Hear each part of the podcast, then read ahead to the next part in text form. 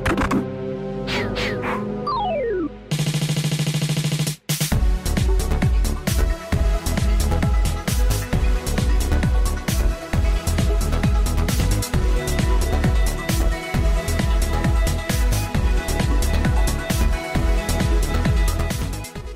and welcome to the Switch RPG podcast. I am one of your hosts, Geo, and I'm joined by just Johnny. What's going on, Johnny? Everything is good. Everything is good. Wow, very optimistic you are today.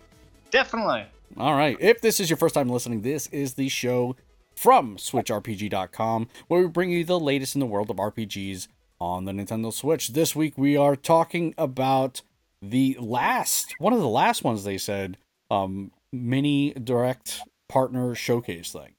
Uh, yep, they, they were specific when they said last. So. Yeah, yeah, they they really uh, enthusiastically said last one. So uh, I'm really hoping that we get to see more of something else, maybe just like a true Nintendo Direct. But you know, we'll we'll, dis- we'll discuss. Um, don't forget to visit our Twitter, twitter.com slash switchrpg. Visit our Discord, uh, discord.switchrpg.com. And uh, yeah, just check us out on all those social things. Johnny, what are you playing? I've been playing so many games, and by so many I mean just a handful, as you can see there. Uh, uh, so, yeah. um, because I mean we just talked uh, not not too long ago. I did finally finish Resident Evil Seven. Okay, it's done. It's over with. I only had like 10 more minutes left to play to beat that game. So I oh, finally did it. Did that very, last little 10 minute run through the uh, the salt mines. You were very uh, close. Yeah, and the, the final boss battle was like so trivial and it was it was fine. It was it was fine to get done with that game. It's certainly uh, a good game, not great, but it is good. I don't want them to redo that style of Resident Evil to yeah. me, I think Resident Evil 2, Resident Evil 4 style, that's that's where things should be, is right around that territory. Right. I, I don't I don't think that's what they're going for. I think they're going for the the same looking feel. I, what is it like something with a village? The next one, I'd have to look. Yeah, yeah, Resident Evil Eight, uh, the village or the village. village. Yeah, yeah. Uh, I'm excited for Village, uh, because it's it does give the uh, the atmosphere of Resident Evil 4. Okay. It's got that atmosphere going for it. Uh, so hopefully they don't make it so sluggish on the first person side of things. If it's more actiony, then I'll probably enjoy it more. But it's not where I want the the game and the in the franchise to go. Okay. So, but the fact that they're I, I if they're just dabbling in this just to to prevent staleness for the the series, then that's fine by me. Yeah, I, I think that's that's actually good because it really did get stale from you know one through four and all the iterations in between, and then whoa, five, whoa. and then and then let me finish, and then five five was very different. Um, it wasn't. It, it, I don't know. It was very different. Five. You're you got four was the different one. I understand four was a different one, but it all it, it was all kind of like the like zombie mode. You do you know what I mean? What? Or not? am, am I not making myself clear? No, four four didn't have zombies. Four didn't have. Why am I thinking it had zombies then? It it didn't. They were not zombies. Are you they sure? Were, I think yeah, lying. they were like these weird little parasitic, I don't know, ancient parasite things that they drop into you and they infect you. Okay, Four was the one that took a major departure. Yeah, I'm I'm re- I'm remembering now. I'm okay, remembering. It's, it's one, two, three, and Code Veronica that were all similar to mm-hmm. one another. Yep. And actually, Code Veronica might have started the path towards being different, but certainly one, two, and three very very similar, and zero for that matter. So mm-hmm. one, two, three, and zero were all like super similar. Zero was where it really started to get samey same. But samey zero same. was pretty good. Yeah. What did you think of five?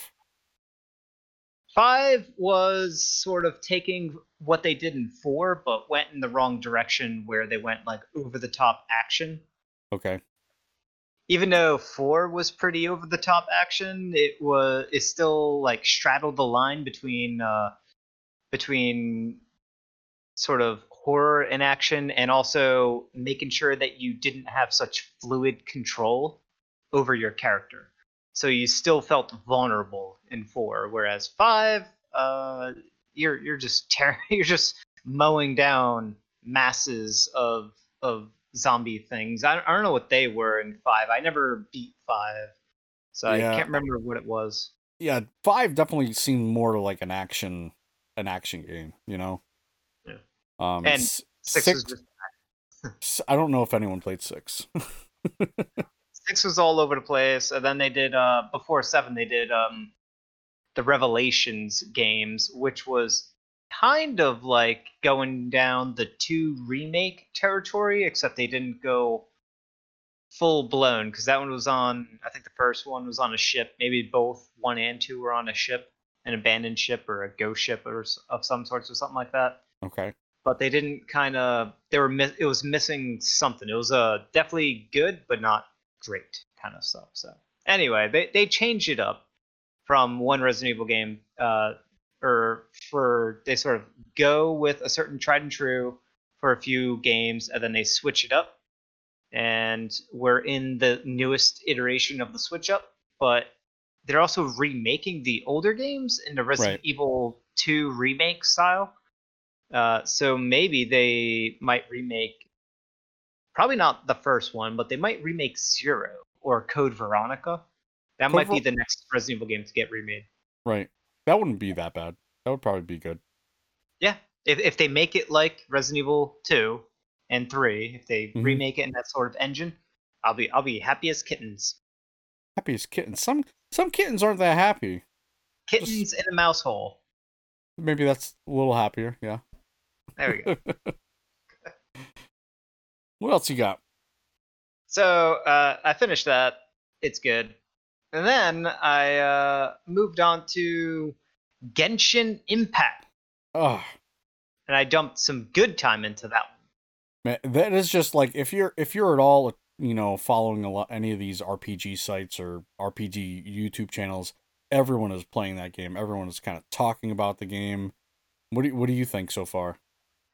Uh, I think people should not play it on PS4. I because that's where I'm playing it, and I Okay. think they should play it on PC Why is that? because there is a difference, big difference. Graphical difference? Not necessarily graphical, although you'll you you might think that it's like sluggish on the frame rate.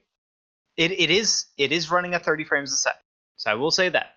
Whereas PC's running at 60, and you can Okay. very definitely tell it's not smooth, but it's serviceable. The problem though is that the game always requires an online connection, Okay.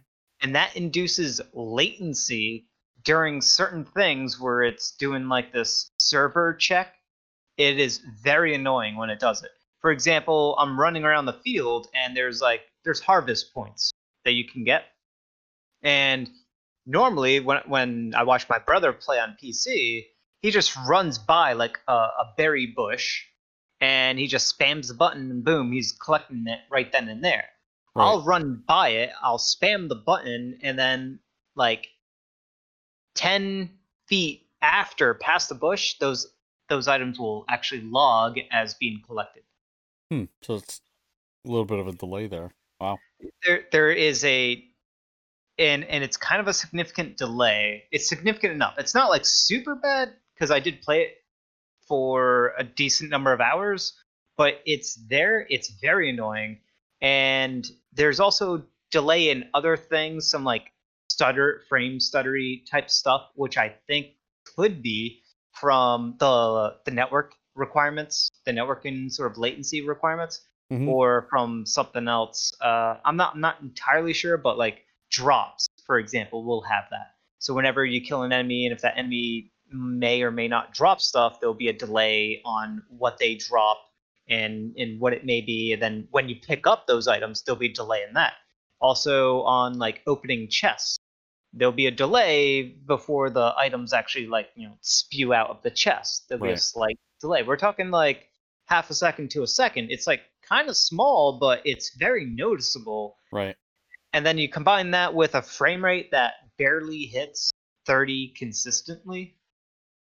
Uh, Hmm. it, those things, it, it's just not as smooth of an experience as I was hoping for, and what I was seeing while watching my brother play the the PC version. Right. So I mean, that there, makes me there's some room for there's some room for improvement though, like with some network optimization. It's got to something, right? I think if I were to hardwire my PS4, Yeah. I would have I would have a way better experience. Yeah. So- def- I would I would say so too. Yeah. Yeah. I think I think that's what the issue is, but so it's something to keep in mind. But I'm worried about the Switch version because of these issues I'm experiencing on the PS4 version. Uh, I mean, they're gonna have to drop the resolution down because it's already running at 30 frames on. I've been playing on my phone. Come on. Well, you can play it on your phone, but the res- what's the resolution on your phone, right? How they Maximum. optimize that? Maximum. It- It's it's Does it 4K. look does it look good though? Does it look as good as the PS4 or the Hmm. PC version? Yes. 4K.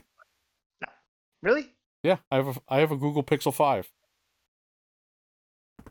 4K. Look, that's probably 4K upscaled. Yeah, I, I I'm not exact. I, I have no idea what it is, but it looks it looks good. It looks fine. Um, it, for a mobile mobile game, it's not the best experience to be honest, but Well, if it if it isn't the graphical sort of horsepower that's needed, then it is my worst fear, which is the networking, because the Yeah. Switch doesn't have the best of networking either. So, Yeah. and my Switch is direct cabled, so yeah, as Well, as is mine. Yeah, so uh, I'm I'm worried about it, and you know, while playing the game, I liked what I played. It's just not a game for me. Okay. It's the story is light. It's I don't like the characters. It's just very tropey, anime tropey, in mm-hmm. none of the good ways. And by good ways, I mean I've I've played all those stereotypes so many times before. The cutesy characters, the the characters who you don't expect, uh, how you expect to behave in one way, but they actually behave in this other way. But it, in that other way, they're also very, being very tropey and stereotypical. Like I've I've experienced them all. So and just because that they're doing those things, and then the story that they're giving you isn't, it's not special No. it's it's very fantasy it's very out there but there's there's no no meaning to it it's not like a dark story it's a very light-hearted story it's there but it's not it's not bad it's just it's not like as it's it's not grabbing my attention whatsoever. Okay. Well, I will say it's may just maybe not a game for you. Yeah that- that's that's that's what i'm thinking.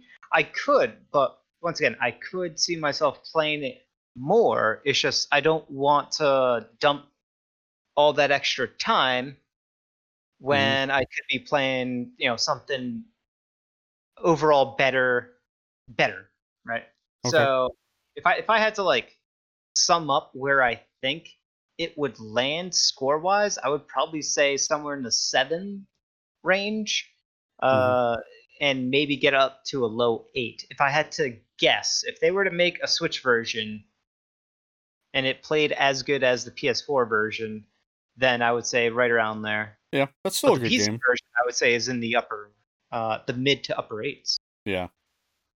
Yeah, it's still a good good game, you know. For having that kind of a, a score. Yeah, I I wasn't dis. The only thing that was disappointing was just that that weird quirkiness with the always online connectivity stuff. That's the only thing that was really uh, a drawback. Everything Yeah. else was fine. I like the exploration of the world. hmm I do like the fact that you can you kind of have a, a good good deal of flexibility on on on where you can move and how you traverse because you can climb a lot of stuff. You can reach some pretty high heights. You can do the little glidey ability type stuff. All that Hmm. stuff is pretty good, and there's cooking, but there, it also kind of seems like they threw a lot of stuff into the game for no reason at all. Like like none of it was like it was like oh I love I gained a level, and the levels are kind of insignificant. It's like who cares? Because all it does is just marginally increase your stats, which isn't that big of a deal. Right. Well, I So- mean, it, it is an ever growing game. Um, they can always add event. Or they, w- I know that they're going to add events. Um, kind of like your MMO type of stuff. Uh, so th- there's room for improvement. There's room to grow, which I think is important. So, you know, They- th- They got a lot of events in there and stuff like that. They're certainly they give you plenty to go with, Yeah. especially for a game that's free and a game that's very very large. You can definitely if this game is your tickles your fancy, you're going to be tickled for a long time because there's a lot in the game. And Right. there's if if you dig it, you're gonna dig it for a long time because it's really it's it is a really good quality game. It's just not a game that I want to play, at least not on the PS4. If I do continue to play it, I think I need to just delete the PS4 version and get it on PC because I that that delay, that sluggishness is is annoying enough. Yeah, I wonder if you'd have a totally different experience if you were hardwired. But again, that's just not ev- that's not everyone's uh, how everyone's set up, right? Some people are set up wired, some people are set up wireless. So to to optimize a game for two different things, I I- I think there's there's got to be compromise there. You know? Yeah. Yeah, and I I so moving on, I, I did play one other game, but I think we can talk about that game together. Oh. Uh, because you also played it. What else have you been playing? Um, well, I've been still been playing Wintermoor Tactics Club, uh, a little less though because I've been playing Ninth Dawn Three. Again, I I kind of talked about this game, and it's really grabbed my attention. Uh, there's just a billion things to do, and you know, if you follow the YouTube channel at all, I've been playing Ninth Dawn Three. Um, but what the game you're talking about, and it's kind of like the whole premise of this entire uh podcast episode, is Hyrule Warriors: Age of Calamity.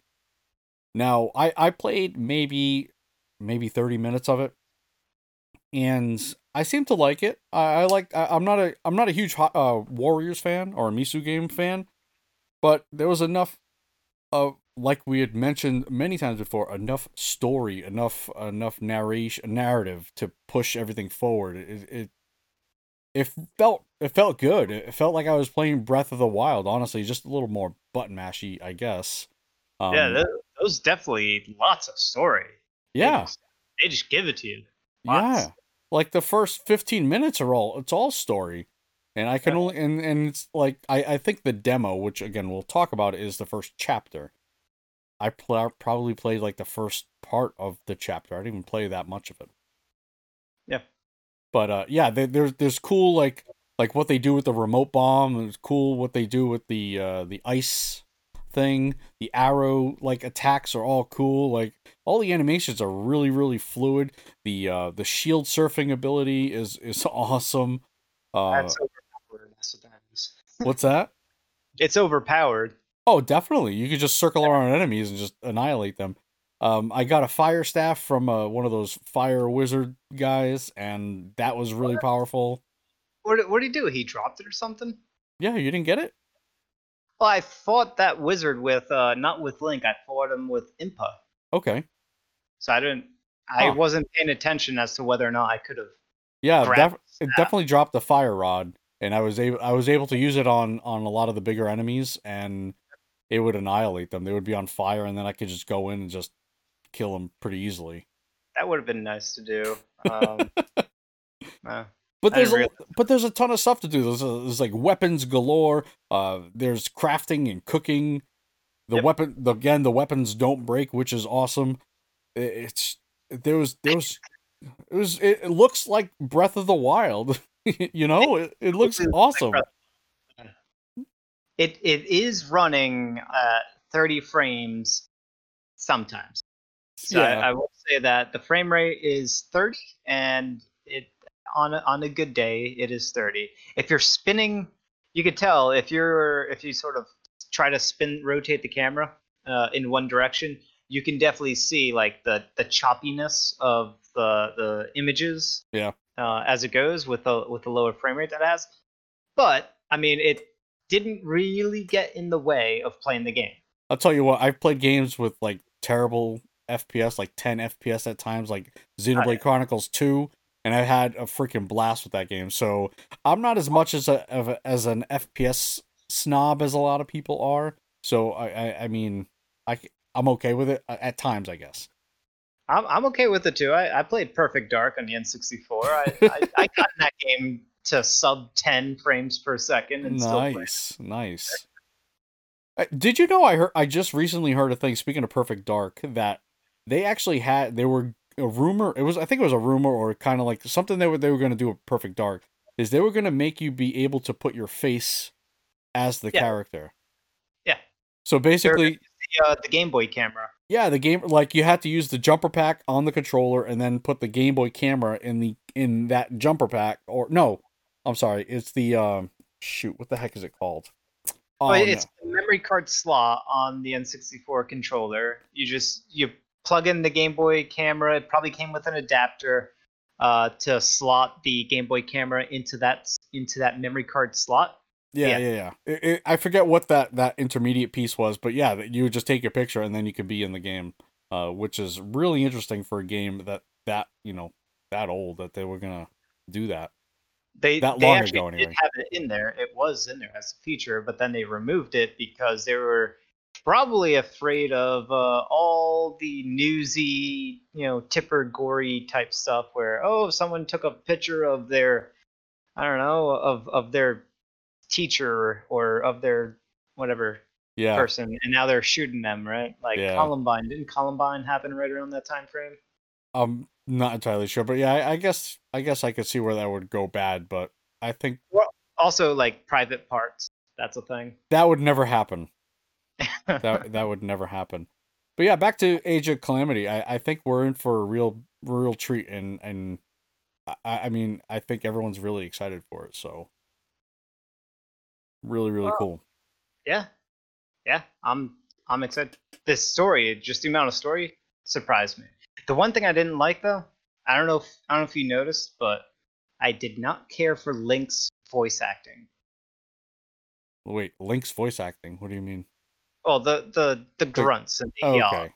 Ah. No. He, huh. yeah, whatever. That that that that's all right. I mean, there were a couple of times where I wasn't just like I guess I was just in an awkward area where the camera just had had problems, didn't know what the heck to do. Um, but other than that, you know, just running from point to point, killing bokoblins, it's it's gonna be fun. Yep. Gonna be fun. Um, You, you didn't- you didn't watch the trailer on that, did you? the trailer, no. I, I, I like I, I did say I'm I'm trying to stay away from story stuff. Um, like I I watched it while I was at work, and um I just kind of just did something while that was going on, but it was Okay. still on. Because there was some spoilers on that big time. Yeah, I don't I don't want to watch too much. I I think they've already told us too much. I I don't know if they're just trying to sell us really sell us on it. Guys, we are sold on it. Just Yeah, wait for the game to come out. definitely sold on it. Yeah. All right, cool. All right, some new game announcements. We have Arkham Horror. Mother's Embrace brings interactive board games uh, to uh, to the Nintendo Switch, um, and all sorts of other consoles. Let's see here. This is actually a board game. I've I've never played it, but um, let's see here. I've played it. Um, Ark- Arkham Horror. It it's one of those uh, classics in the board gaming realm. It's, Okay. Yeah, this is not you know a, an unknown game that's a board game that's been and there's been a few board games, but this is not an unknown one. People who are in the board gaming sphere, uh, they're very familiar with Arkham Horror. They've played it. Uh, they they've likely played it, and uh, I can definitely see them being a fan of something like this, especially given our uh, you know weird uh, quarantine. Uh, a lot of board gaming has been made impossible Right. uh, to do. So a lot of people have moved over to like tabletop simulator and other uh, aspects, and a lot of board games have been getting converted into video game adaptations. And this is another one. So This yeah, this is another one. This is set to come out in 2021. And they already have a price on it for $20, but let me just read a small snippet here. This is on rpgfan.com. So, Asmodee Digital and Artifact Studio have announced that a new game based on the iconic board game Arkham Horror Mother's Embrace, previously announced as Mansions of Madness Mother's Embrace is a tactical, squad based interactive adventure that combines RPG combat with exploration and investigative elements. Players can choose from 12 different characters from the Arkham Horror universe and set about uncovering the Lovecraftian terrors that lie in wait, battling for the, their survival and sanity. It doesn't go into any more detail. Like I'd, I'd wonder if there were multiplayer aspects to this. Uh, I think that would, uh, especially as you had said, coming from that realm, that would be that would fit in really well here. Yeah. Yeah. All right, cool. Uh, next we have uh, Chulu Saves Christmas. This is a Zeboyd Games. Uh, they're already they're coming out with a um with a physical uh, version. Uh, you can get it out digital. It's actually I think it's out now. Yeah, out now. Uh, so turn-based RPG comedy Chulu Saves Christmas, which first launched on PC via Steam in December 2019, is coming to the Switch via Nintendo eShop on October 28th. Uh, PlayStation 5 is coming soon. Um, so the console versions will add a new game plus mode unlocked after clearing the game, which allows you to replay the game with a few, a uh, few new story scenes and more difficult enemies. And then if you own the PC version, it's coming in as a free update. So yeah, if you want the, I don't know what kind of freebies, not freebies, added stuff is coming to the physical version, but limited run games is having that. They're definitely gonna pack it with freebies. Yeah, they they typically do. I'm I'm trying to look look for it real quick. I just love uh, how you pronounce the the character's name. What Cthulhu? It's great. Cthulhu? No, nobody knows how to say it. Nobody knows how to say it. Chulu. It's Chulu. I like that. That's good. Chulu. St- stop making fun of me. I think it's adorable. Shut so your good. yapper. There's there's just no way right no right way to say it. Okay. Um, I I am trying to see what else is coming with this here. Give yeah. me one. Uh, so if in case uh, anyone's wondering what the game plays like, uh, I don't have video up. It's a little difficult, but it's kind of like a 16-bit-ish style RPG. Something that you would expect for like um, trying to think of an RPG that looks similar. I, I'd say that probably like Final Fantasy Six. Yeah. Um, right around that. Maybe a, maybe Dragon Warrior. It's the same developer as uh, Cosmic Star Heroine, so if you've played that, it's it it works very similar in that case. So yeah, I can't find the freebies. You guys will have to do your own research, but it is it is certainly coming out. Oh, oh, there we go. There we go. I got some gameplay with an ad. There so, so you'll eventually have gameplay. Yeah. Um. Yeah. Uh. Maybe this was made in uh, RPG Maker because it's it looks like what you'd expect from an RPG Maker game, except this this is using a better uh, sprite art uh, across the board, the environments and everything. Mm-hmm. Trying to see what the combat system looks like over here. Oh, that is weird. What is that combat system? They got turn handling. Um, it looks like it's an active time battle system, and you can see multiple turns ahead for the characters. And uh, let's see, what do you have for abilities? Oh wow, you got like a folders of abilities. You got skills, items, and whatever you unite. So turn-based combat could be very interesting how they pull it off because uh, just the interface of what I see here is it's weird, it's different. So. And, and I want to say it was rated kind of good for uh for Steam as well. All right, cool. Um, moving on, we have a sequel um, for for my time at Portia, and it is Portia. I want to set that straight because the devs corrected me. It's not Porsche. It looks like Porsche, but it's Portia. Uh, anyway, uh, my time at Sandrock has been announced for PS5, Xbox Series X, PS4, Xbox One, Switch, and PC. There's currently a Kickstarter up for it. They're asking for a, they have a goal of 100,000 with 24 days to go they've already they're already at 157,000 so they've reached their goal i'm sure there's going to be tons of uh, stretch goals, um, which they've already reached quite a few. Well, they have they have stretch goals up to five million. That seems seems like a stretch, legitimately. But yeah, if you're into my time at Portia, it's kind of a, a lifestyle sim uh, type of game. It does have some combat in it, some uh, house building thing, things of that nature. I don't recall the social aspect of it. I don't recall if you could get married. I didn't play that much of it, but there is there's that coming out. It's it's got quite a nimble uh, combat system in there. You got your it's action, you're dodging, and the dodges looked like they're actually animated pretty well. Yep. Yeah, the Impressive. and I and I will say the the animation or the trailer that they put up, the animation and actually the character designs look look better. So there there is an improvement, which is which is good to see. Uh, it looks like there's a lot of like mini games, things things like that. So yeah, I, I think a lot of people will like it. I initially when when I initially played it, I had a there were a lot of problems. They've since corrected a lot of the problems. Like the load time, I'm I'm not even exaggerating, was five minutes long between um a lot of the uh like zones. From in your house to out of your house, that's a zone. Five minutes. You have to do that. A, you have to do that a lot and they wanted you to build like your workbench and all that stuff inside your house. You just if that was the case, you just couldn't. All my stuff was outside. That's that's a deal breaker. yeah, it was it was pretty it was pretty bad. They like I said they've since improved it, but the the load times were very bad. Cool. So that is my time at Sandrock and they're hoping for spring 2022. Still a ways to go, but um I thought we talked about Seven Knights, did we not? I don't remember talking about this at all. Yeah, Netmarble. Uh, we we definitely did. I don't think so.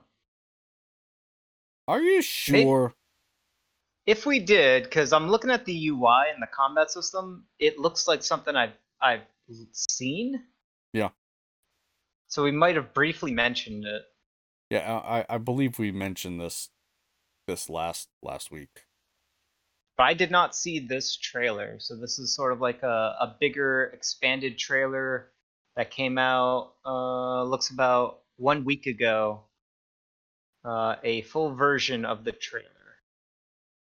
Yeah, it's it's a six minute trailer. Seven Knights Time Wanderer gets a November release date, so this is coming out really soon. Uh, Netmarble announced that its debut console title, Seven Knights Time Wanderer, will release on November fifth, 2020. The game will be available digitally on the Nintendo Switch through the eShop. Uh, a uh, new six minute intro trailer, like I said, is viewable. This is on rpgamer.com. Um, and it's based off of one of the company's most popular mobile titles, Seven Knights. Uh, but it tells a different story. So, I mean, it does it doesn't look bad. Uh, it doesn't look bad. I, I don't know if it's a game for me, but it's a it's a turn based game. It definitely looks like it has its mobile roots. I will say. It's clearly a mobile title, con, you know, ported to the Switch. Yeah. But it's it looks. Uh, I mean, it's got good art. It's got you know decent enough animations, uh, and some of the animations can look really good.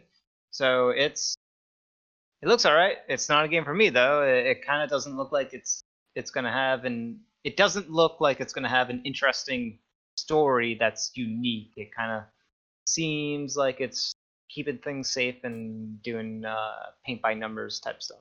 Yeah, I, I could see that. I could see that. Uh, but that is coming out in November.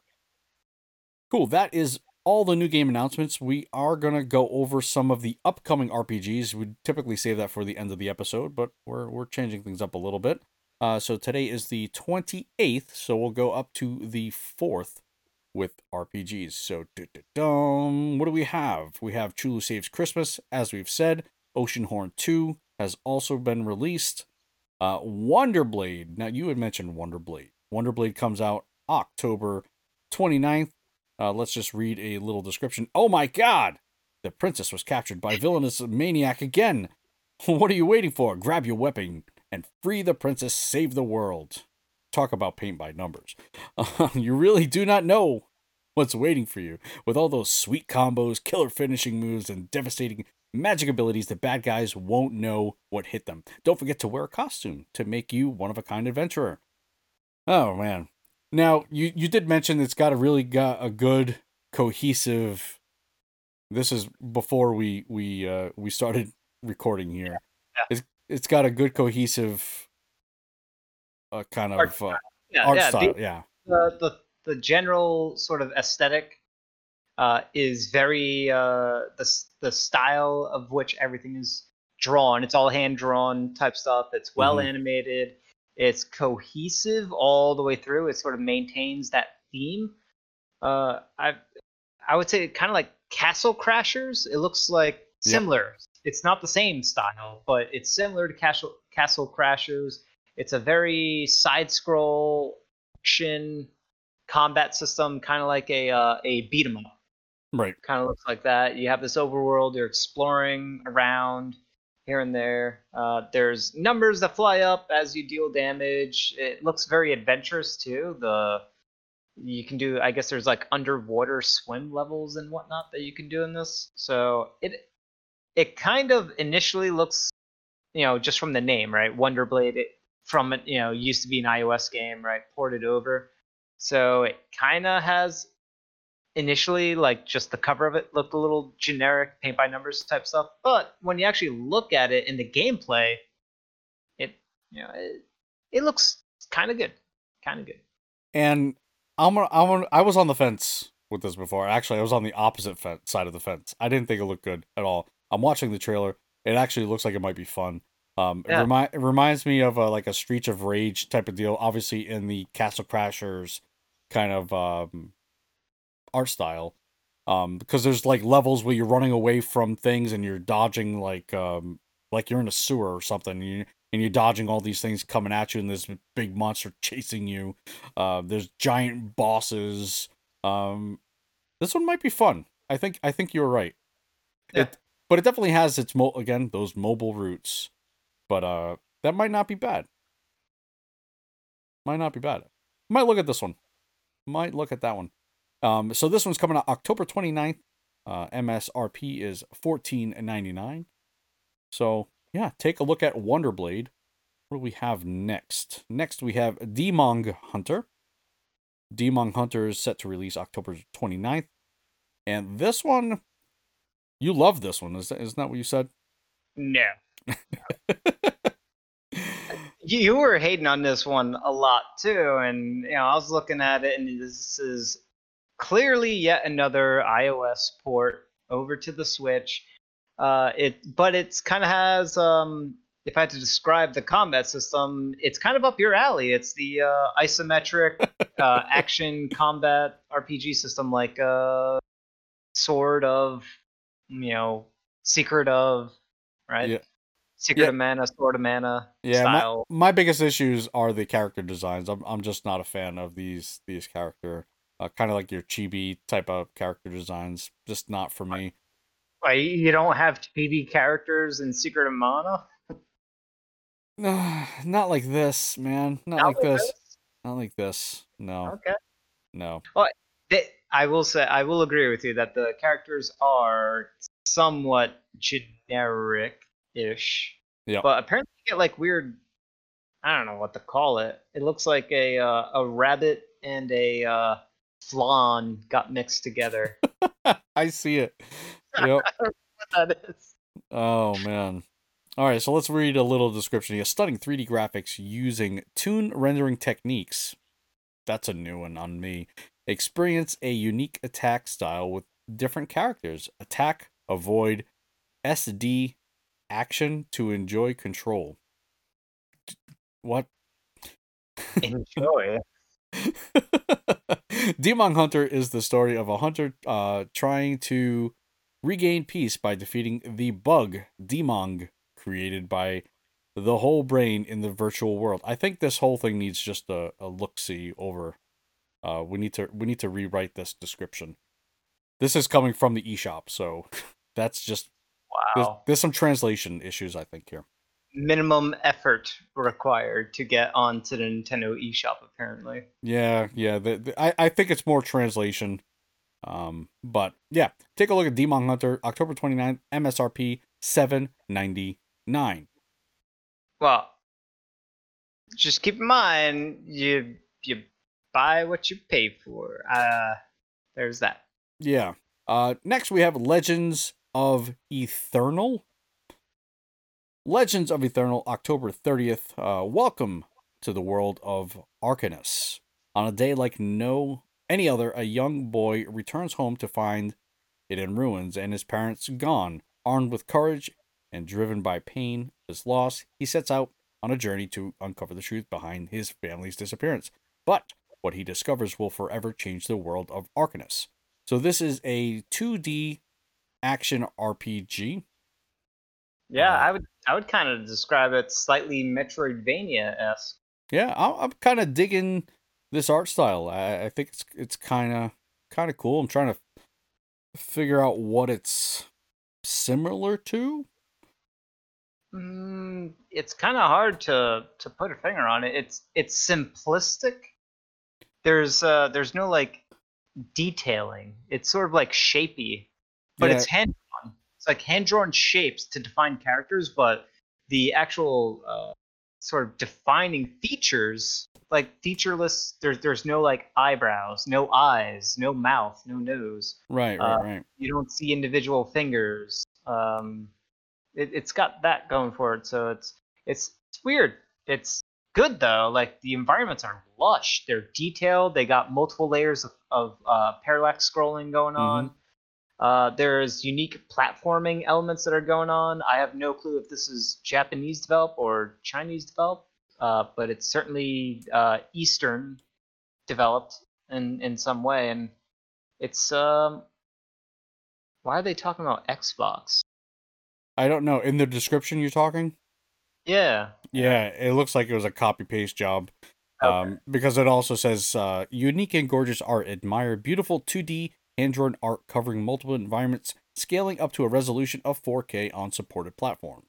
So this is definitely kind of a, a copy copy paste thing, but it's by Lucid Dream Studio, and they are where are they from? Uh, publisher is Natsume. Oh, okay, that's wow. Yeah. Okay, yeah, these guys looks like they're look like they're from maybe Canada. I highly doubt that. What do you mean? You why would you highly doubt that? I'm telling you. Oh, okay, all right. You're spot on. Why is why is that gameplay trailer in a different language in some sort of kanji characters? I don't know. Are, are you sure you're watching the right gameplay? Ah, I'm watching the right gameplay. Maybe that was a trailer for uh, a different. Whoa, let's get rid of that. Uh, get rid of I'm not entirely sure. I'm actually on the developer's YouTube channel. They only have 32 subs. Um, instant sub right here. So Lucid Dream Studio. Yeah, it looks. It Yeah, looks. watching, I watched the same thing. You didn't see the kanji characters? I'm sorry. No, I, I, I, I didn't. Well, you need to get your eyes checked. Well, I'm, I'm, I'm trying. I'm trying to read descriptions and, and be informative while you're just playing and watching movies the whole time. I'm gonna have to I'm gonna have to contact the authorities. I, I and and and set things straight with you. Anyway, So on Steam, on Steam, it's listed as indie action adventure story rich uh, and action adventure indie. So it's got all of those details in there. I don't know. It looks like a Metroidvania, so I'm surprised they don't have uh, a Metroidvania title. And they list the RPG on that site, so well, that, that's how it's listed in, in the Nintendo eShop as an art, uh, or it says role playing. yeah. Cool. That is Legends of Eternal, October 30th, 1999 is the MSRP, and that is obviously USD. All right, what do we have next? I did not want to mention the next game because I think that's gonna do it. Um, the next game is Bakugan, and I wish it was Bakugan. Champions of Vestoria. That Vestroia. Okay, here here's the thing, right? That's a terrible. forget about the name. Okay. For, is there anyone out there that is going to get this? And if you are going to get this, what is drawing you in, honestly? Um, is it just the you like Bakugan? Uh, it can't. It cannot be the gameplay or the way it looks. It really can't be because if, if you haven't seen the gameplay yet, and you are a fan of Bakugan, and that's what's drawing you in, watch the gameplay because maybe you don't want to get this. right because it just I don't know. It just really looks bad. It looks terrible. Yeah. and especially with a licensed game like this, it, it seemed like no care went into I don't know the environment and anyone living in it. Uh, like Not at all. it's nothing. It's so stale. Well, the, the gameplay, it's it's here. Here's the gameplay in ten seconds. You run around a 3D field to pick up items by pressing one button. The other buttons you're going to push is every now and then when you build up enough mana, you're going to push a button to make your Bakugan do something. That's it. That's the entire gameplay. And if you can pick up more mana things to have your Bakugan do more stuff against the enemy's Bakugan, who's also in the same field picking up stuff, then you're gonna win. It just looks so lazy. Like they just ran out of uh like they just didn't want to do it. I don't even know. It just looks so terrible. Um it reminds me of another licensed game that just recently came out, Transformers Battlegrounds. You want to talk about nondescript environments, you want to talk about lazy just everything, especially being Transformers. This is my childhood and and it just looks so disgustingly lazy to me. Like there are transformers fighting in a city, fighting in a town. It's a strategy type of RPG. I don't th- well, I don't think it's considered an RPG. Whatever. I'll call it a strategy RPG. So they're in this town and there's again there's nothing around. There's no like I don't know, people or like dust flying around. Give me like I don't know, a tumbleweed, something. Something. Man, Transformers to do that franchise proper, it would make such an awesome action mech combat game. Just obviously like obviously right like th- that's what they are why why has that not happened yet in, I- in the ways that we want them to be, right? i don't know oh uh, man. It can even be a tactics based mech game. when when i had heard that the transformers was going to be kind of like this tactical strategy rpg type of thing i'm like that sounds freaking awesome. Watch the gameplay. Like the voice acting is the most it's it's very bad. It is so bad. And this isn't animation right? Originally like you want to hit on i don't know animation in your game. You want to hit on voice acting in your game. You want to hit on anything else that has to do with like a cartoon or an anime anime. Oh terrible. Absolutely terrible. So so lazy. I think we struck a nerve. oh man. Like my love for transformers just is is way too much for these guys like i don't i'm not gonna cry. You, you're you're gonna cry oh we actually we should have mentioned this in uh it's not a new game announcement. It's in our our rundown here. We knew this was coming. They just re- announced a release date for it. Haven launches december 3rd for ps5 xbox series xbox one pc and 2021 for the switch. Haven i like the look of this game. I think it, i think they're doing really really cool stuff with it. It's a kind of i think it's a is it a brother sister story um, Um, I don't think it's brother sister. They're holding hands and flying around. It might be like. I think they're a couple. they're a thing they're an item I think that yeah. I think Okay, it's you know what- boyfriend girlfriend whatever it is husband wife. okay well you got this couple it looks like like it's very uh if you remember what no man's sky like that kind of like the vibrant colors in there um Yeah. i think it, it's got a lot of it's it's like almost like a resource management but it's definitely an rpg cool cool stuff there haven Well, I don't know about the RPG side of it. That part I don't know. You, it, you don't I, I I don't know. It's hard to tell with uh, I mean, this trailer is a story trailer, so yeah, yeah. Just watching that alone is is kind of hard to tell. But it looks it looks good. Oh wow, here's a no no that's a different game. Well, I'll read it. I'll read the Steam description. Uh, Yep. Two two lovers. Okay, so that answers that question. Two lovers gave up everything and escaped to a lost planet to be together, glide through a mysterious landscape, explore a fragmented world, and fight against what's tearing them apart in this RPG adventure about love, rebellion, and freedom. I don't know. I I, I absolutely I love this art style. I'm digging it. Oh, there is a combat system. It's turn based. Oh yeah. Oh yeah. I'm I'm I'm seeing that as well. I thought it was an action action uh It's RPG. an Active time though. It looks Okay. like build up, and then you can hit a button to do your attacks. Gotcha, gotcha. I guess, I guess you have to sync it too. So I guess there's uh the combination of of the the couple. You have to sort of move together in unison. Uh, there's a lot of interaction stuff. It's very story heavy. It's it's about their relationship seemingly. So you know this is uh. It looks good. It Yeah. it looks like it's going to be a, a thing that want a more uh, people that want a more story heavy um, and um, what's the word for it? Intimate Intimate. story between between two characters. Yeah. Yeah, Yeah, definitely definitely looks interesting. All right. Today we had a Nintendo Mini Direct. As I said, as they said, it was the last one of 2020. So I'm really hoping that we get something else. I mean, we're at the beginnings of November, I guess we'll say.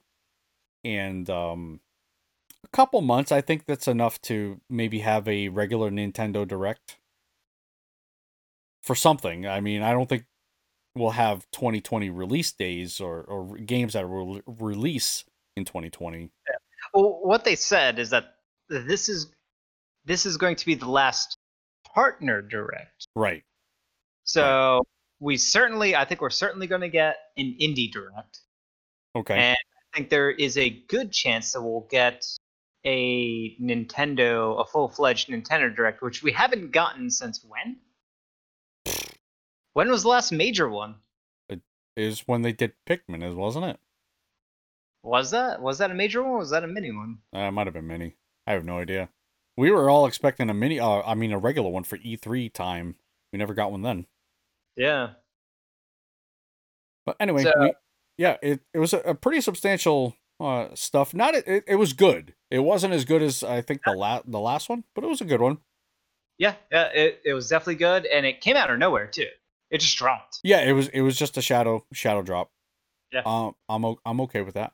I don't I don't mind that. I I cuz I hate the announcement and then you got to wait like the next day or or whatever. But the uh the first game there was Bravely Default. Um they went into, you know, they got a lot of response for for uh from the survey that they had sent out for their demo. And then they went into a little bit more story stuff. They went into some other asterisk, uh, other job types. One of which I'll have to pull up a thing here. I don't see it here. Uh, one was a gambler. Oh man, what was the other one? The asterisk bearer. Da-da-dum. Oh, that's right. Yeah, Gambler and Bard. Oh, uh, it was yeah, it was actually a few. It was um a Vanguard. I think we already had. It was a Bard and the Gambler, and and the Beastmaster. Did we already know about the Beastmaster? No, we didn't. Uh, I can't remember, but they they did say that you can kind of like in um, how you can summon partners or allies in um, in Octopath. Right. That's that's what the or even uh, what was that class called in in Octopath where you could actually summon a beast to Well, Yeah. uh, help. Um, Oh, you don't summon a beast. The beast just does a special attack. I'm trying to think of wh- what character that was. It was a particular character, was it not? Yeah, it was it was the lady that was from the hunting village. Yeah, I can't remember her name. hunter lady. But anyway, yeah, we we were introduced to the Bard, the Beastmaster, and the Gambler, and the Vanguard. I thought I'm pretty sure that we already knew that Vanguard existed, Yeah. but this is kind of like your pet paladin uh, type of character, uh, white mage. Uh, they, they have a few more, so they they're gonna quickly. I'm at the part in the trailer where they talk about certain characters and what their class is. So Yep. we just all right. So let's see. Seth. Uh, so they got a scholar, mercenary. Yep. Princess. Okay, that's not their classes. Never mind. Okay. So yeah, there, there was a lot that was discussed here. Um, I think it might even look better. The footage that we saw it looked better than what the demo was. So there, Yep. there may be some improvement there. I'm not entirely sure. Um, but like I said, some of the jobs that can be acquired at the Vanguard, White Mage, Bard, and Beastmaster, and Gambler. Uh, the Gambler had like an interesting mechanic. Like, um, I think the I think the skill or spell or whatever it was was called Live or Die, and and like a kind of like a roulette wheel came up, and then it landed on the skull, and the Bard died. So essentially, like you killed yourself. I guess you had like a 50-50 chance of killing yourself or something. Um, so it's really kind of kind of interesting in how the gambler. There's a lot of RNG in the gambler. Uh, but the bard, I'm, I'm I've always been interested in bard type characters, so I, I think that one will probably be fun. Um, you know, buffing and debuffing. Basically, I, that's the first thing I think of when when I think of bard. I don't know what you think of, but that's kind of how I how they're like a battlefield manager. I agree with that. Yeah, they exactly as I said. Battlefield manager. I am not a fan of gamblers. I, I That's a I lot of RNG, right? Yeah, it's just too much RNG for me. I saw that that roulette wheel spin, and I'm like, oh, "Uh, I'm never gonna select that class. Just get out of here. Um, uh, the white mage, obviously, yeah, uh, white mages are always helpful. Uh, Vanguard definitely helpful. Uh, you know your paladin type characters, but the Beastmaster is also also interesting as well. Yeah. So so they kind of commented on uh, feedback. So they mentioned, oh yeah, by the way, we got like twenty thousand people responding with feedback based on the demo that they released earlier this year. And then they said, oh, because of the feedback, we did a couple of things, and then they mentioned those things, and one of them was the gameplay, the difficulty. Yeah, the people said it was way too difficult, Too difficult. which it, I mean, it kind of it kind of was a little difficult. Uh, there were some difficulty spikes. I will just say that there was some difficulty spike. It it was it wasn't a well done demo. Okay, because Yeah. there was just difficulty spikes kind of in random areas. So Um, this is gonna have three difficulties. It's gonna Yeah. have uh, casual, normal, and hard. So Yeah. is that changeable on the fly? And is there going to be incentive? Because there's been plenty of RPGs that have had uh, our, uh, difficulties changeable on the fly, and some of them uh, add incentives to when you boost the difficulty to higher levels, and that became a fun little thing to tool around with, like like the Tales franchise. When you increase difficulty, you get more rewards for it. So yeah, like uh, more more XP, more gold, that sort of stuff. yeah, I think it was tied to the grade system in Tales. It also kind of depended on which Tales game you're you're talking about. Yeah. yeah, it was kind of like that. Yep. Uh, yeah, yeah. I don't. I don't know if they'll let you change it on the fly. I have no idea. Uh, so yeah, did we? I I I I thought we had a release date for this already, but we No, no. apparently apparently we didn't. I just had I had it in my mind, and maybe I was hopeful it was coming out this year, but apparently it's not. It's coming out February twenty sixth, twenty twenty one. So we got a little bit of time. It'll be here before you you know it. That's for Yeah. sure. Few more months. Um, that's that is. Uh, I I was with you. I was kind of expecting it in like December, but if it gets pushed by two months, that's not a big deal whatsoever. And this kind of has something. This adds something to look forward to at the the very beginning ish of next year. Yeah, because we need it. I mean, there there isn't. If you forecast RPGs for the Switch out, kind of frightening. it's kind of scary. All right, next on that direct, we had Story of Seasons, Pioneers of Olive Town. Uh, set to release release on March 23rd in North America, March 26th in Europe. I don't know why they do that. I mean, I'd be mad. I don't know. I I don't know why there there's a separation there. But what I don't know. Whatever. All right, you can find Story of Seasons Pioneers of Olive Town uh, reveal uh, as part of the Nintendo Direct presentation. This is on RPGsite.net. I am not very familiar with the Story of Seasons games. Are are you familiar with them at all? Yeah, it's Harvest Moon. Okay, so it it is Harvest Moon.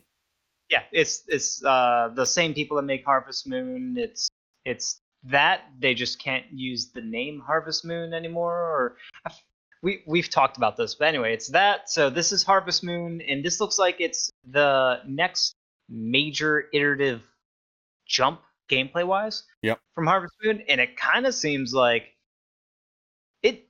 The stuff that they're showing here is kind of a big deal because they got some stuff. Now it's a it's a step back from games like uh, Stardew Valley, but What do you mean it's a step back? Uh, so it, Stardew Valley has just so many different things that you can do, but Okay. it also has uh, the dungeon delving combat side of stuff. Oh, gotcha. Yep. Where Harvest Moon never had combat. It, there might have been one or two offshoots of Harvest Moon, but it's never been about combat whatsoever. If if it even had it, it was all about farm management, town uh, role playing, uh, going around town, doing the selling of stuff, and uh, enhancing your home and your housing area. But this one, it if I had to say, it's sort of taking all the things that Harvest Moon did and it's going in the direction of Animal Crossing. That's what it looks like to me. It looks like there's a lot of Animal Crossing stuff that they added into this in a kind of exciting way. Yeah, I, I could. I definitely noticed that uh, Animal Crossing, inter like intermingling. Yeah, there you can you can decorate your. Uh, I don't know if it's just your your farm area or if it's parts of the the town or or the larger part of the land itself. I don't know if if this is open world ish or or if your farm is its own zone and then you have to when you go to town that's a different zone Right. those things I don't know, but I, well, what they do show off is that yeah, you're you're decorating your environment. That's something they do not do really in the Harvest Moon game. That's an Animal Crossing thing. Right. I, I gotta tell you though, I'm looking at some of these screenshots and I and I watched it right, and I'm just like, oh man, I'm I'm just getting tired just watching this work. Like this just work to me. Like I I just don't find these types of games enjoyable. I don't know what it is. Maybe just people like just kind of relaxing type of stuff, and that that's all good. That's just you know your thing. I just I don't know, man. It's like constantly growing your your radishes or strawberries and got to get them watered or they're done. Uh, I, I, I'm I'm already stressed out just thinking about it, and I have Eventually, I just can't do it. Eventually you'll get the automatic sprinklers. Oh, you're you're right. You're right. You're right. All right. It. I'm excited for it because it looks like a very good direction for uh, for the game for the people that made the original Harvest Moon and and they're finally it, the engine actually looks like it it looks good and it looks like it runs well. That's the most important part. It looks like Right. it runs well enough. So I'm excited for it. Uh, I'm probably not going to play it, but I think uh, my girlfriend she would be all about this. Yeah, it- It looks it looks good for those people. Yeah. Those them people. Uh, I would enjoy this if I didn't already get my fill of Harvest Moon gameplay with previous Harvest Moon games and with Stardew Valley. So Right. I would have uh, been all excited about it. Also, I played Animal Crossing earlier this year, so Yep. I, I've played too many of these games uh, too recently. So It's, it's too much, and it's too much work. It's way too much work. All right, we also had more stuff from Immortals Phoenix Rising. I mean, like they just continue to pound you with all this stuff, and I wish, like, I wish publishers would ju- and devs would just stop this. They just Oh, knock you over the head with this stuff. you, you skipped a game. No, I didn't. What? You did. What game? So just before they talked about that, they talked about the uh, what's it called? Oh yes. Well, they didn't talk about it. This was actually in the Japanese version. Um, No, it's not. Rune Factory Five. No. No. That's not it. Then what are we talking about? We're talking survive and thrive in a post-apocalyptic future. Oh, you you stink. I'm going by, guys. He's not going by the list. Okay. Going by the order of the of the direct. This is this is madness. This is. Are we abs- not? I thought we were following that order to the T, and now You know- we have deviated. You know what? This is your show. Go ahead. Go ahead. What do Uh, you want? Go ahead.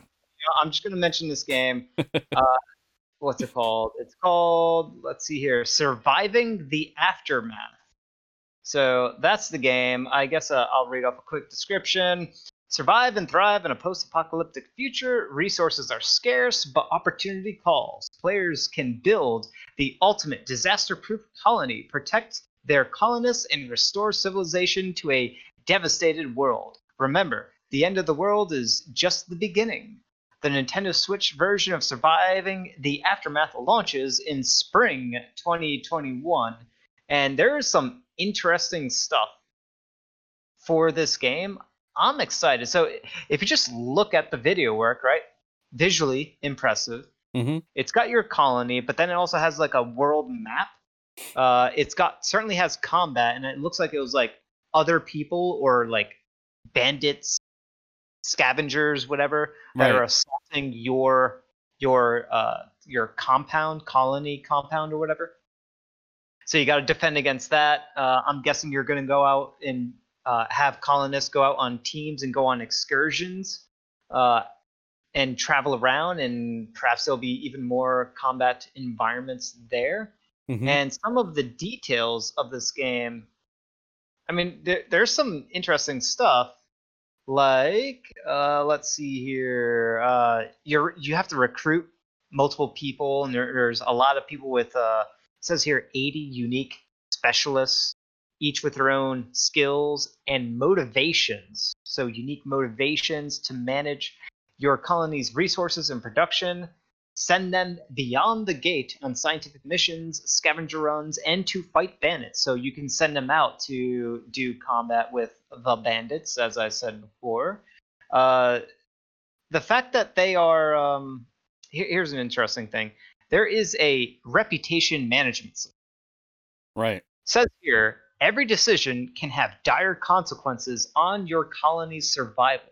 Your reputation with other societies will affect your ability to trade and can even affect your relationship with their leaders. Colonists have a mind of their own and will react to your choices. That is some exciting stuff. Yeah, I'm interested to see how like because it's almost like base building. It reminds me of uh, I think you had mentioned this Fro- Frostpunk. Yes. Uh, um. So there's yeah, there's just like how big can your settlement be, and then how you maybe interact with like neighboring towns, uh, think things like that. I think that'll be an interesting mechanic. Um. But yeah, I, I kind of I'm kind of digging what they have going on here. It's post-apocalyptic, but it doesn't look like Fallout green and browns. Like there's like there's some vibrant colors popping in in there as well. Yeah. Uh, a word of caution that I will uh, sort of raise. Now, the game is uh, playable on Steam, Early but it access, is yeah. in early access. Yeah. And the review score for it is uh, the user review uh, is at 64% positive. So it that's a very low rating. However, it's early access, so probably a lot of those complaints and displeasure is be based on the fact that it's early access is probably buggy and unfinished and stuff like that. So this can certainly become a way better game. And I've seen like grid systems, almost like hex hex style grid. Right. I mean, this is a this is kind of exciting. I'm I'm excited for this. I'm I'm definitely interested because you can you can imagine like this is kind of like Civilization Mhm. meets Fallout. Right. That that's a great great analogy. I, I think you hit it right on the head there. And if you're not excited for that, then I, you must be crazy. Well, you've So- been recently playing Civilization, haven't you? I've been a Civilization fan forever. I played, you know, I think I started playing on Civ three, and I've been playing every single one. Nerd. All right, cool.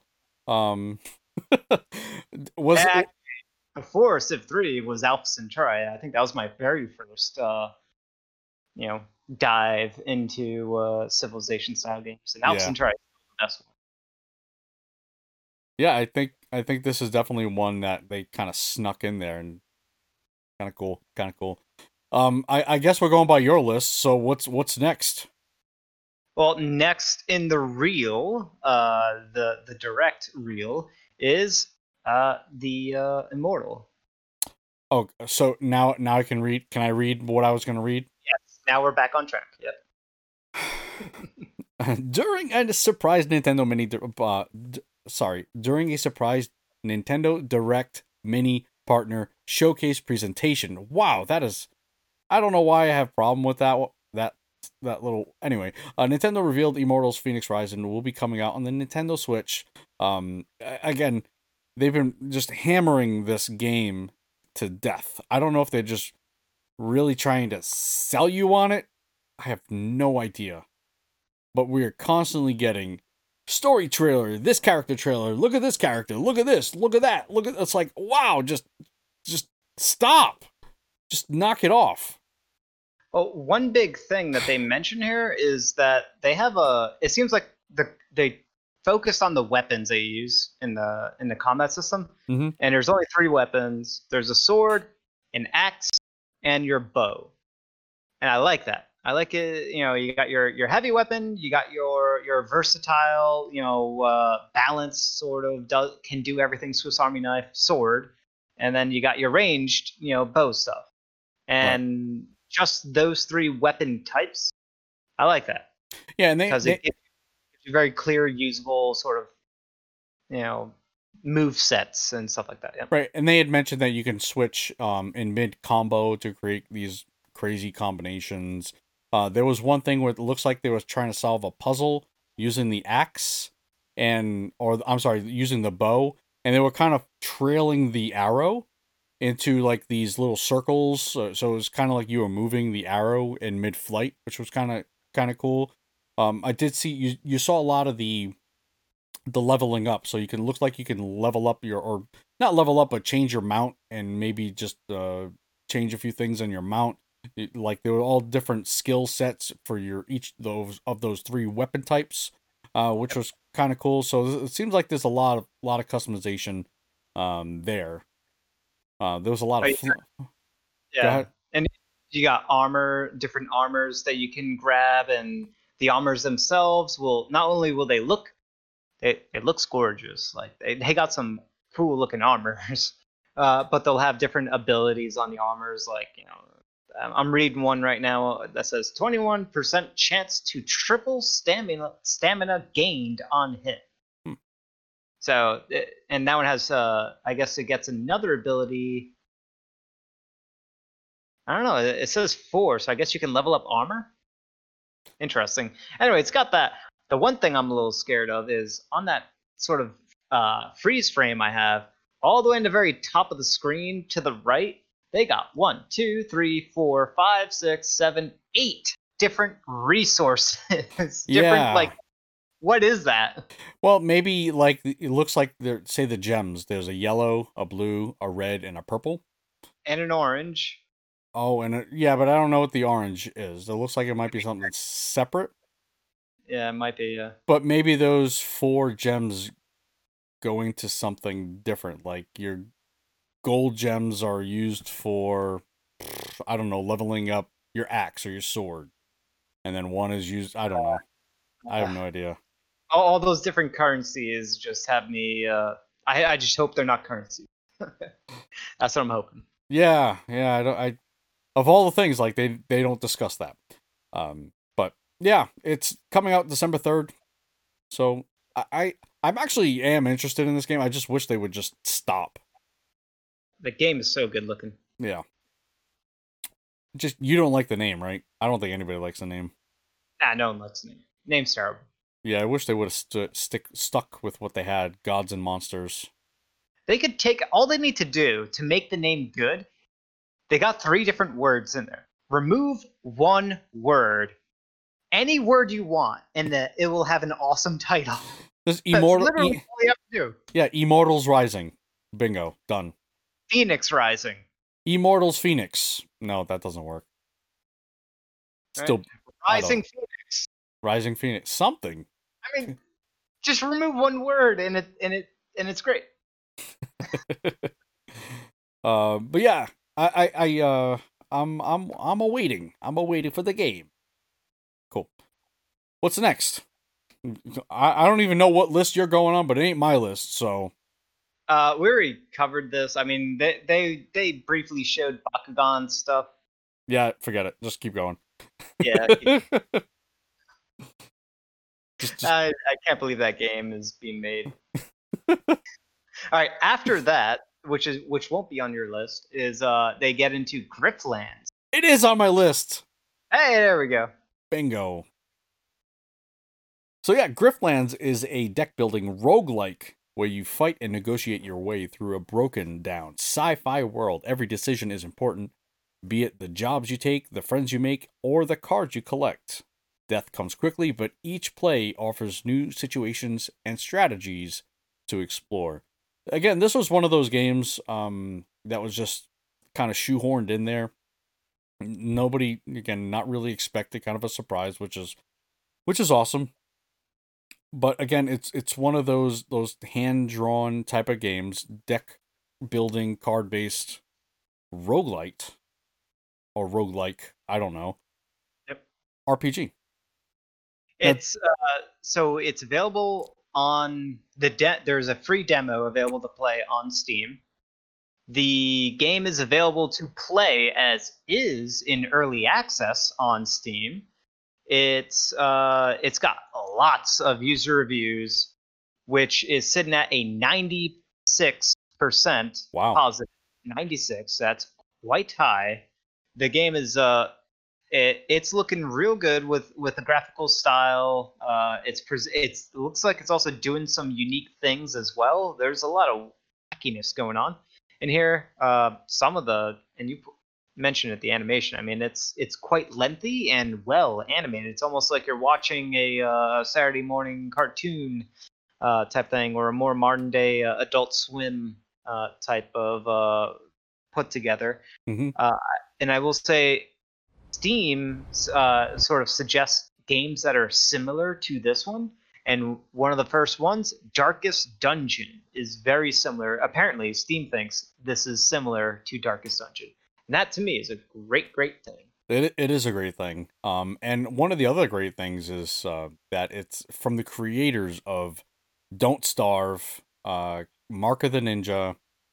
I I haven't played these other ones, Oxygen not including, and Invisible, but I know that Don't Starve and Mark of the Ninja are pretty well known. And Shank. And Shank too. Okay, I I'm not familiar with those. Yep. But yeah, this this looks looks pretty good. Yeah, yeah I'm, I'm very excited for it. What was the date on that one? Uh, they give they- it yeah, it says 2021. Um, oh, let me, summer, what'd you say? Summer of 2020? Oh wow, not not for a while. I mean, considering they're in early access for Steam, they're already adding mod support, which makes me think they're closer to finishing up that game. Yeah, I, I think what they're doing is they're just polishing, which is great. Like they're going the extra mile because it already looks real good. Mm-hmm. I agree. I agree. One game we didn't get here in the West, but Japan got was Rune Factory Five.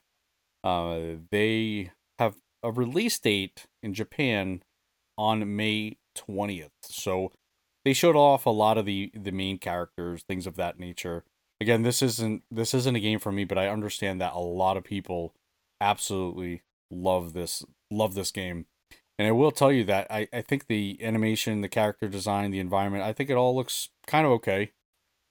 Again, even though it's not a game for me, but I will say having uh, it looks like there's there's combat in Rune Factory, so it yeah. it may be more in line with the way I like games, but I don't know.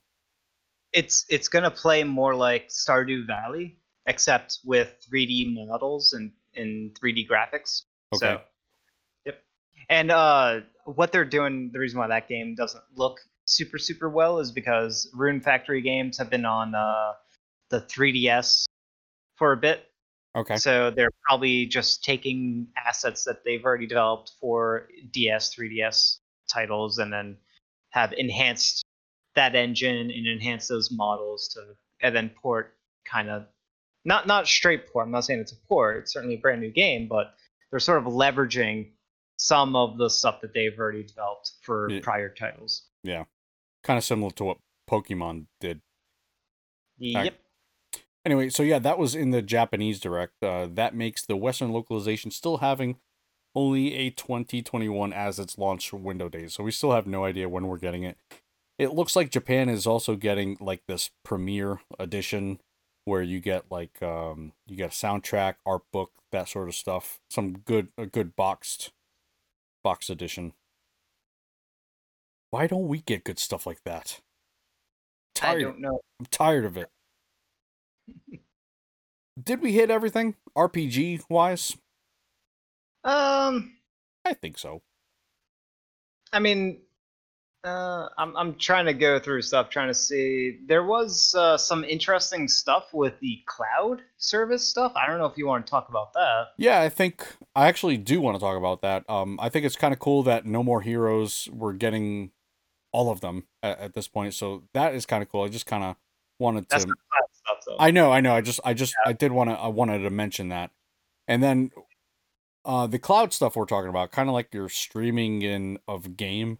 We're getting two of them actually, none of which are RPGs, but I wanted to talk a little bit about them. Uh, we have Control, which won a ton of awards. Whether you like Yeah. the game or not, it won it won a lot of awards. Um, as well as Hitman Three. Both Hitman Three doesn't have a release date. Control is actually out now. You can get it now. It also has a demo associated with it. I believe it's a time demo, maybe like 15, 20 minutes or so. Uh, but from what I hear, it plays pretty good. Now, again, it's we're gonna run into the same situation like you did with your PS4 and Genshin Impact. Maybe. With- maybe you're right. Maybe uh, with well, I mean, it's gonna rely on your network. It- well, your- my my Switch is direct connected, so Right. maybe that's better.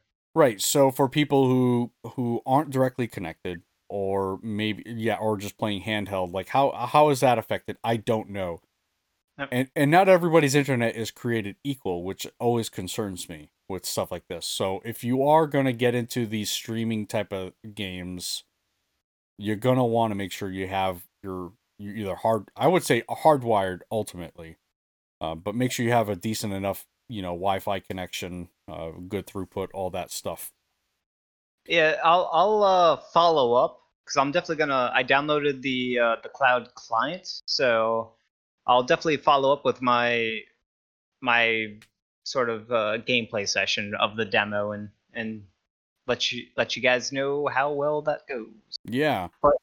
It's exciting, right? This this type of tech finally making it over from what used to be Japan only Mm-hmm. is now making it over here to the states. I guess uh, there's a bigger push for that sort of stuff. Obviously, everyone's locked in; no one can go out, so a lot of online play has been a big focus, especially with uh, with Smash. Right? They've they've been focusing more in Smash Brothers on improving online play, which Right. is something that they never really sort of focused on, and now they're focusing on. So the fact that they're bringing cloud over here to me can be it depends a very good sign i just hope that this cloud these these games that are cloud available are i mean with control maybe that one's probably uh, way too performance intensive because it's a very good looking game Mm-hmm. uh, they're doing some very high tech uh, graphical rendering stuff in that game, and by having it stream on the cloud, we're not going to take as as big of a hit in graphical fidelity than we would have if they ever were able to ma- uh, to get this game running on the Switch natively. Right. So that's a good trade off. I just hope that this isn't a trade off that's being made because we won't get a Switch Pro. That's my only concern. Yeah, I would I would much rather have a Switch Pro over streaming in of uh cloud-based games. Uh Yep. I did see that there were options for performance mode or um uh, graphical mode. There were two different modes and the difference between them wasn't really much as as in terms of what control had to offer. Again, I'm just going off of people what people said on on Twitter. So, this does this is this going to open the door to like bigger titles? Like off the top of my head, I'm thinking, all right, I didn't get to play Final Fantasy VII remake. Am I going to get to be able to play it now? That might be a thing. I mean, That- this opens up a huge door. Huge Right. door. Like will third party like third parties now uh be be into this and like if it works, like if it works, right? I just what I'm what I'm always I just don't want it to limit the audience, right? Because like I had mentioned before, it's going to depend on your Wi-Fi. Like if you have a terrible connection, how how does it handle that? Like if I go outside and try and play this game, how how is it going to handle that? But I'm you know I'm still attached to my my Wi-Fi. How how how are things going to work? Well, I mean, if you're in a situation where you don't have good reliable internet, well then yeah, definitely don't get this and you know, bite the bullet and either get a PC or get a get a PS4, PS5, Whatever. Xbox One series, whatever it is, to do it. I mean that that's where you're gonna have to do it. And if your internet isn't all that great, well, you're probably saving money to some degree. And that extra money that you're saving, just buy a beefier console. Yeah. Right. And run it natively. Yeah. but- and go ahead. Well, uh, I forgot what I was going to say, so go ahead. My apologies.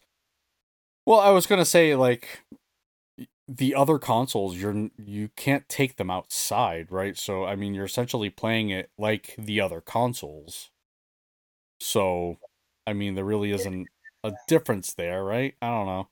Well, would you, how well would this run in handheld if you're at a good Wi-Fi spot? That's another concern too, right?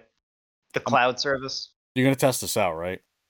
it can be tested. So No. that that would be a very good test to see like, okay, here's how well it runs wired, and then here's how well it runs, you know, 10 feet away from your wireless node, 20 feet away, right? Right. Which node? How powerful is it?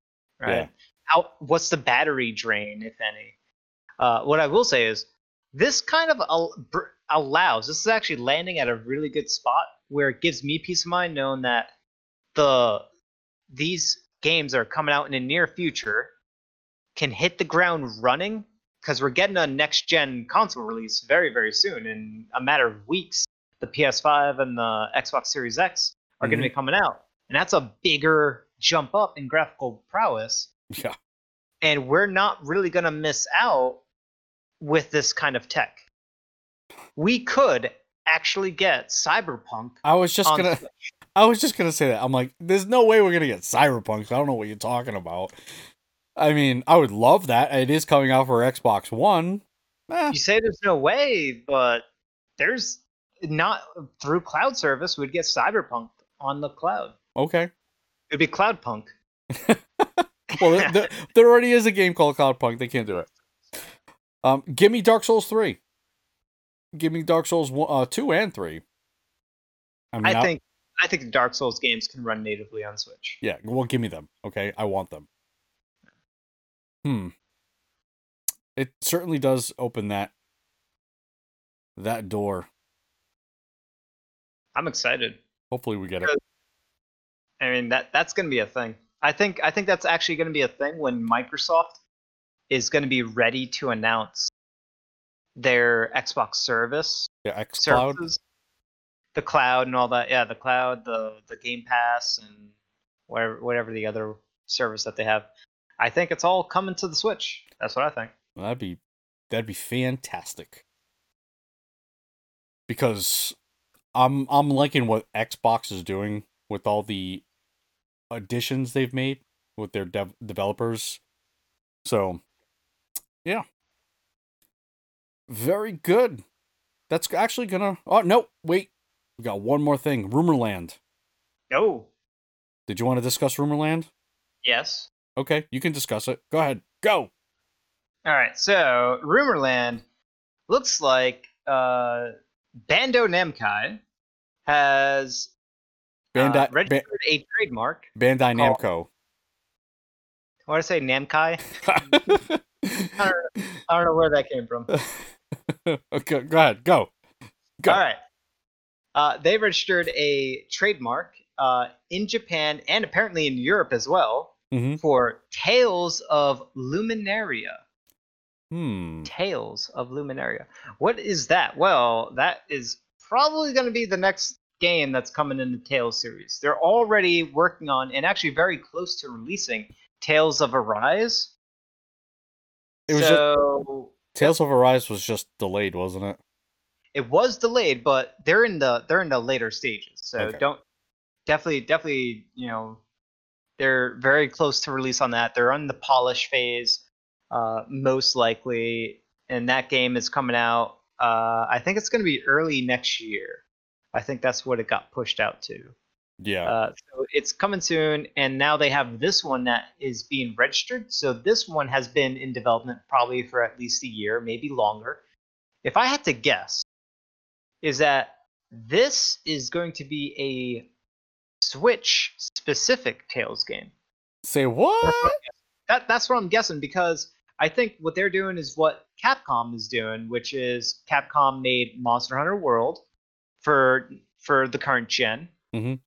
And because the World engine at the time couldn't work on Switch, they also decided, hey, we're also going to make a unique custom game for the Switch, specific to the Switch, which they already announced. Uh, what was that, like a month ago or a couple weeks ago? Yep. Few- uh, Monster Hunter Rise, right? Yep. So I think this might be, you know, there's Tales of Arise for uh, the current and next gen systems, and I think there's going to be a Tales of, uh, you know, Luminaria for Switch I would. specifically. I would absolutely love that. I would love it too. So we are looking at this article on siliconera.com. Uh, and they do they do bring up an example of Bandai Namco putting these kind of these um, trademarks out there. Uh, for example, uh, back in 2013, Bandai Namco trademarked Tales of Zestoria, Tales of Crea- Creals, and Tales of Catastora. Uh, but and and only one of them actually ended up being something, and that was Tales of Zestoria. Oh, Zesteria. Uh, well, they changed the name. It was Zestiria. Right. They didn't call it Zestoria. Right. That's- So, yeah, I'm not sure. Maybe, yeah. But anyway, uh, only one of them ended up being something. Yep. So, and and their their registrations for Tales of Rise already happened. So this isn't this isn't a a placeholder for that. no, It's not even close either, right? No. Luminaria and Arise, very no. far. And it does mention that Luminaria could be a smaller title or a mobile game. I hope not. It could. It, that's that's also a thing that they're known to do. So that it also could be one of the the non main shoot Tales games because they do that a lot, where they do like these spin off titles. So it Yeah. could be one of those as well. Oh. Hopefully, it's a legitimate Tales game because there hasn't been a legitimate Tales game on a Nintendo platform for quite some time. The last one that came here uh, and was in Japan only. The last one was Tales of Symphonia 2, Well, did I believe. what was the other one we just got for the Switch? Jeez, what, Oh, that is that is right. Yeah, yeah. what the what the heck is it called? That's that's Vesperia. There you go. And, and Ah. that and that initially initially was an Xbox exclusive. Then it turned into a PlayStation title, and then we as got it as well. And that game, by the way, is awesome. Yeah, yeah. It's just I got to get back into it though. I don't I don't know. I wasn't sold on the combat. That was my biggest problem with that game. I just couldn't I couldn't get a handle on it. I don't know what it was, but It's it's not the best Tales combat game, but it is uh, it, because they kind of slowed it down a bit because they wanted to attract a newer audience mhm. because they were bringing it to the Xbox. So they weren't the Xbox. They felt like the Xbox people weren't quite up to snuff on JRPGs, which they weren't. No. Too busy playing Halo. um, but we may be hearing more of this, and hopefully we will. I, I it says here that the Tales of Festival 2020 event will take place March 6 through 7 in 2021. So maybe we'll get some information on that. Maybe we'll get some more information on Tales of Arise. They'll be like, oh, it's gonna be on a cloud service, and you guys can play it. Oh, that'd be so fantastic! don't don't get my hopes up like that. That would be awesome too. It's one of those games. Yeah, bring it bring it over as well. I mean, I'm not gonna care because I'm getting Tales of Arise no matter what. It's gonna be on PS4, so I'll get it on PS4. If it's on PC, I'll probably get on PC above all things. But if it comes to the Switch, if there's any hope that it comes to the Switch, that's where I'm getting it. You gotta see how it runs. You gotta see how these cloud things go. Yeah, that's true. All right, and that's going to wrap up today's episode of the Switch RPG podcast. Thank you so much for listening. And remember, if you have any questions or comments, please email us at podcast at switchrpg.com or you can get a hold of us on Twitter. Um, I'm at the Nerd Basement. You have Punk the Studios over there, and just with just Johnny.